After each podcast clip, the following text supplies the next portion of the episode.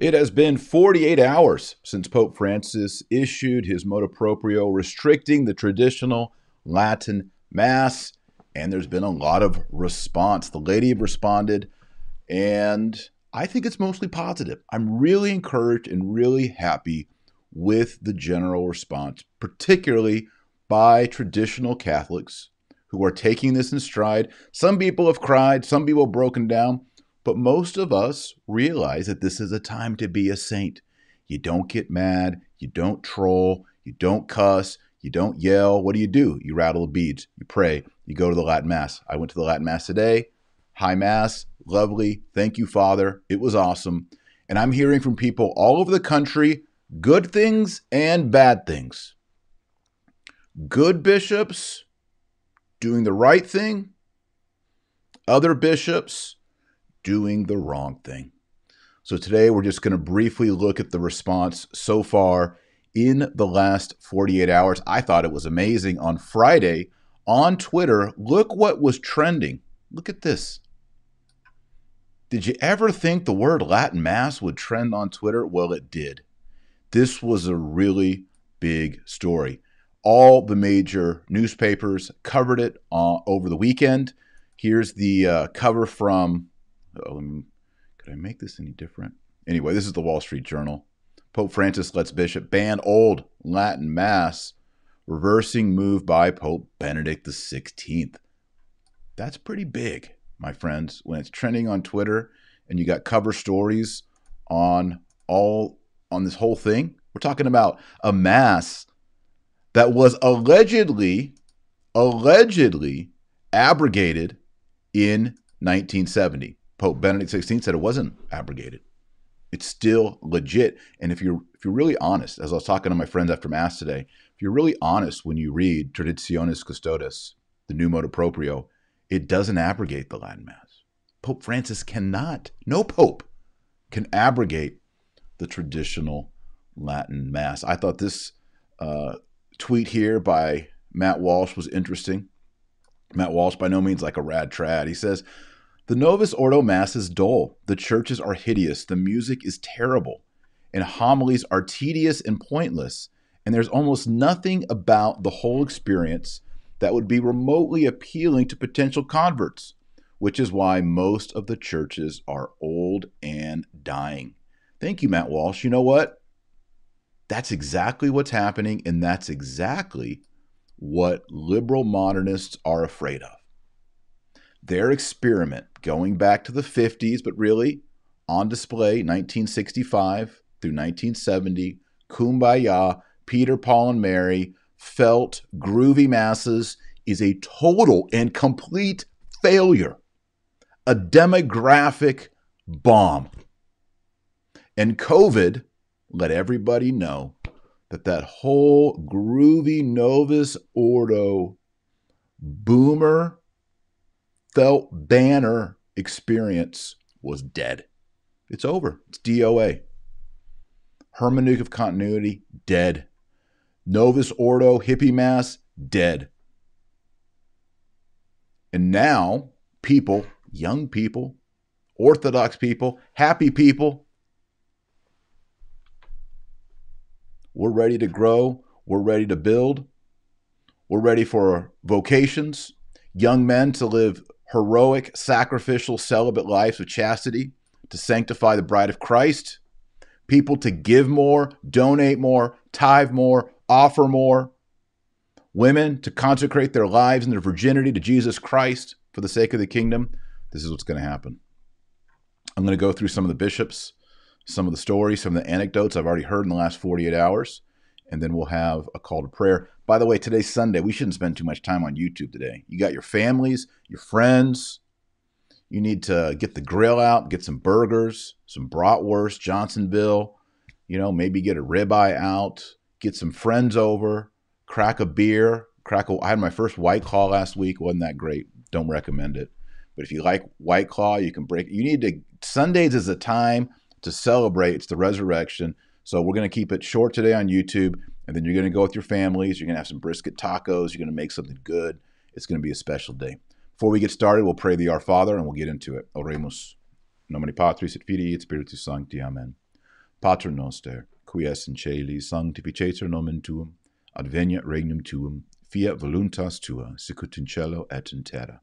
Panem nostrum quotidianum da nobis odie, et dimite nobis debita nostra, sicut et nos dimittimus debitoribus nostris, et ne nos inducas in tentationem, sed libera nos a malo. Amen. Sancte Petre, or pro nobis, Sancte Paule, or pro nobis, nomini Patris et Filii Spiritus Sancti. Amen. All right, well, some big hits came in in Arkansas. That's a, where we first saw. This is a, a, a good tweet. Thought it was interesting. Shots fired. Three victims dead on the scene in Little Rock.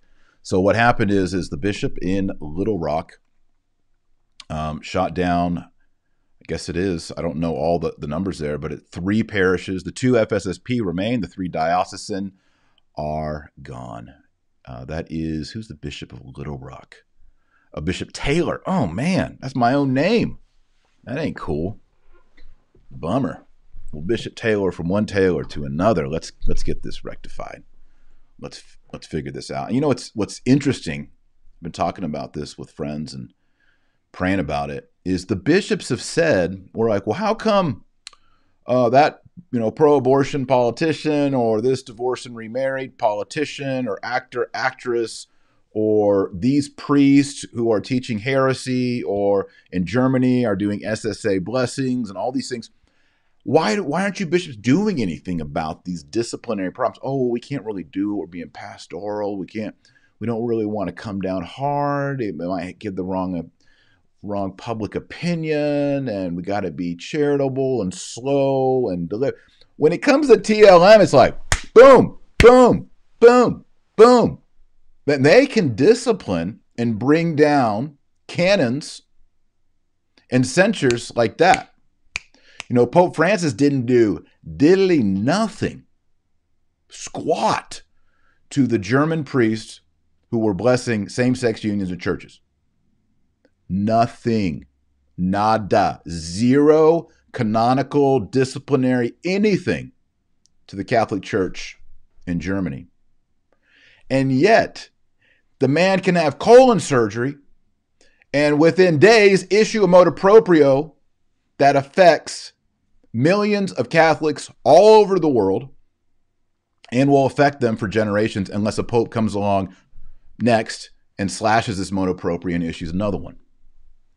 So don't tell me, you popes and cardinals and bishops, well, we can't really discipline these people because it wouldn't be pastoral and it might hurt feelings and you call they, you know. No, we know you can do it. We know you have paper and a pen and you can issue a motu proprio. On the way out of surgery, you can issue a motu proprio. We know it now. So don't give us those excuses. Don't give us that excuse. And people know this. This is why today the traditional Latin Mass was packed. I'm hearing from people all over. Our church was packed. People came. People wanted to hear the priest. That's why people came. They wanted to hear the priest. What's next, Father? What are we going to do? Where are we? And people are rallying. Even people who aren't traditional Latin Mass types are like, this is kind of draconian. Wow, the Holy Father has done nothing to discipline sinners in the church and heretics and schismatics. He's done absolutely nothing in eight years.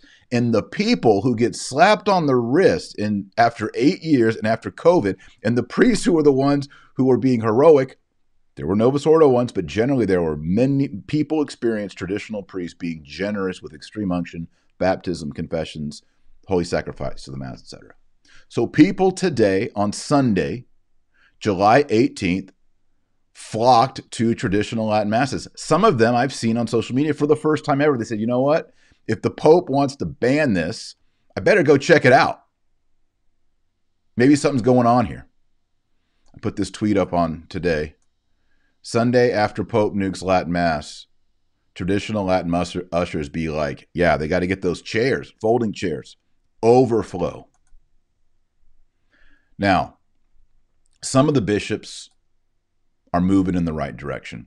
And I just been calling people. People have been calling me about what's going on in their diocese, what's going on with their TLMs.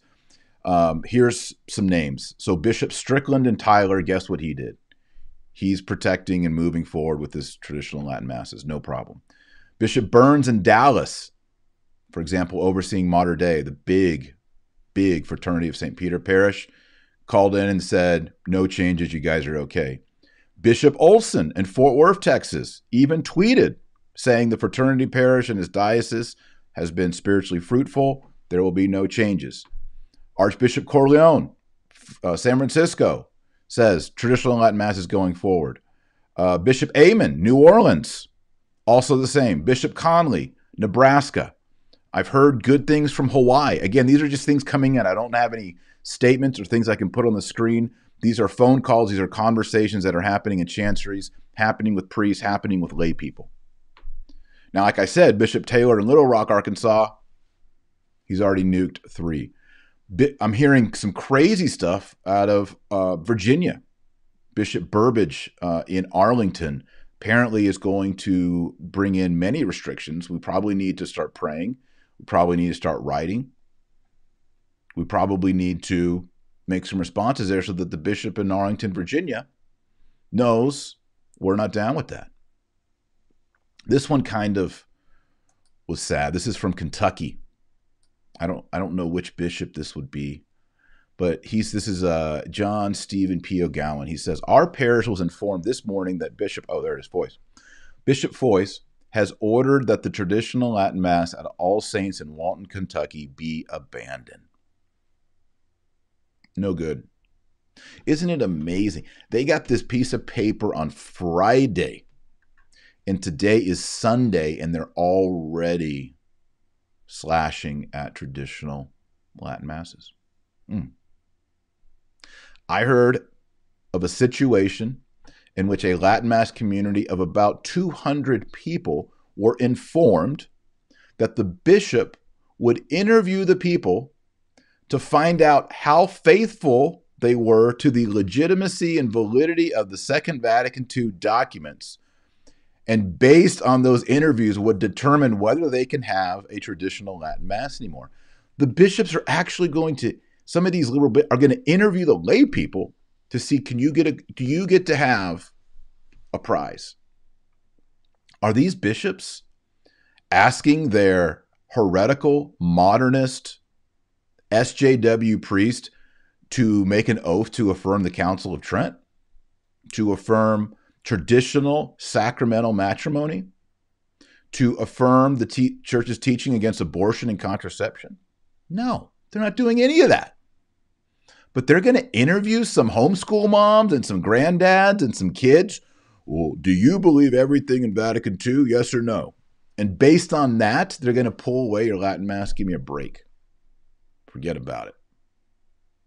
Here's another one. Kind of sad just posted on the Fish Eaters Forum my experience at our diocesan Latin Mass about what this parishioner saw today at church after Francis Nasty Traditionis Custodes. This is horribly, terribly sad. God bless and console the priest mentioned below. So I'm going to have to blow it up here a little bit bigger so you're going to not see me anymore. Here it is. The priest began by thanking the congregation for their devotion over the last 13 years. He said the Mass is canceled he and the congregation broke down into tears. He struggled to keep his composure while saying that it's in God's hands and that we survived this before. He recommended that we go to a personal parish about 15 miles away. He proceeded with the Mass, but decided not to give a homily. He had a difficult time holding his composure throughout the Mass and broke down for about a minute during communion. The servers tried to comfort him, and he continued to distribute the communion. On a personal level, this event caused sorrow in my family similar to losing our parents. This Mass typically has about 80 in attendance, but was over 100 today.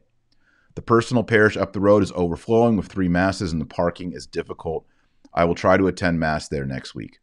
It will be interesting to hear the experiences from other posters regarding this experience today. Wow. Now, we hear all this about accompaniment and being pastoral and walking with people. You know, if you start talking about sins of the flesh, lifestyles, Joe Biden, Nancy Pelosi, all these bishops. Well, we can't really do anything about it. Mm, it's not my problem. Or why don't you lay people do something? And they go back to their rectory and they have an appletini on their leopard print furniture and do nothing.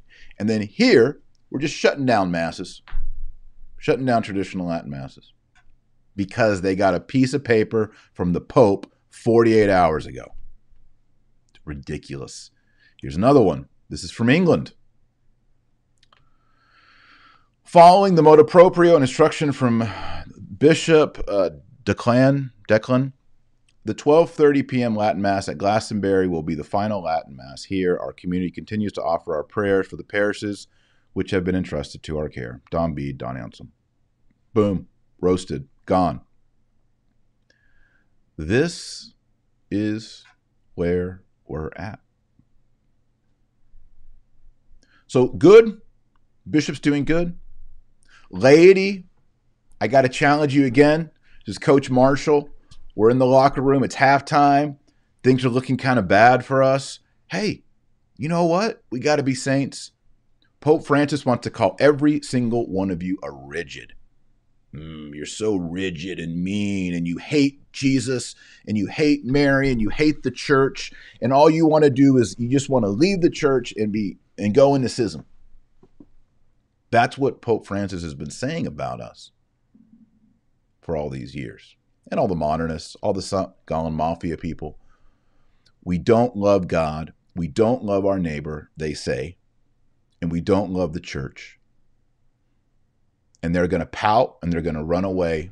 They're going to cuss us out, troll us on social media. And our response is no, we're not. We're going to unite. We're going to pray together.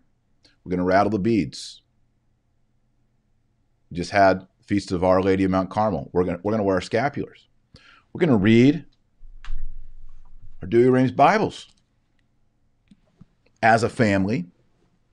We are going to not eat meat on Fridays as a penance to Almighty God, thanking Him that His Son Jesus died on the cross. And on Sundays, we're going to make it special. We're not going to work. We're not going to have vain entertainments. We're going to have family time. We're going to have barbecue. We're going to have friends over. We're going to invite new people to the traditional Latin Mass. We're going to donate our time to our church, donate our money. That's what we're going to do. And we're going to win. I don't mean to say this in any way disrespectful, and I pray for Pope Francis every night at the end of the rosary. I pray for the Holy Father and his holy intentions. I hope he repents and changes course. This is one of this is a very historical moment in the history of Catholicism, and Pope Francis' name on it.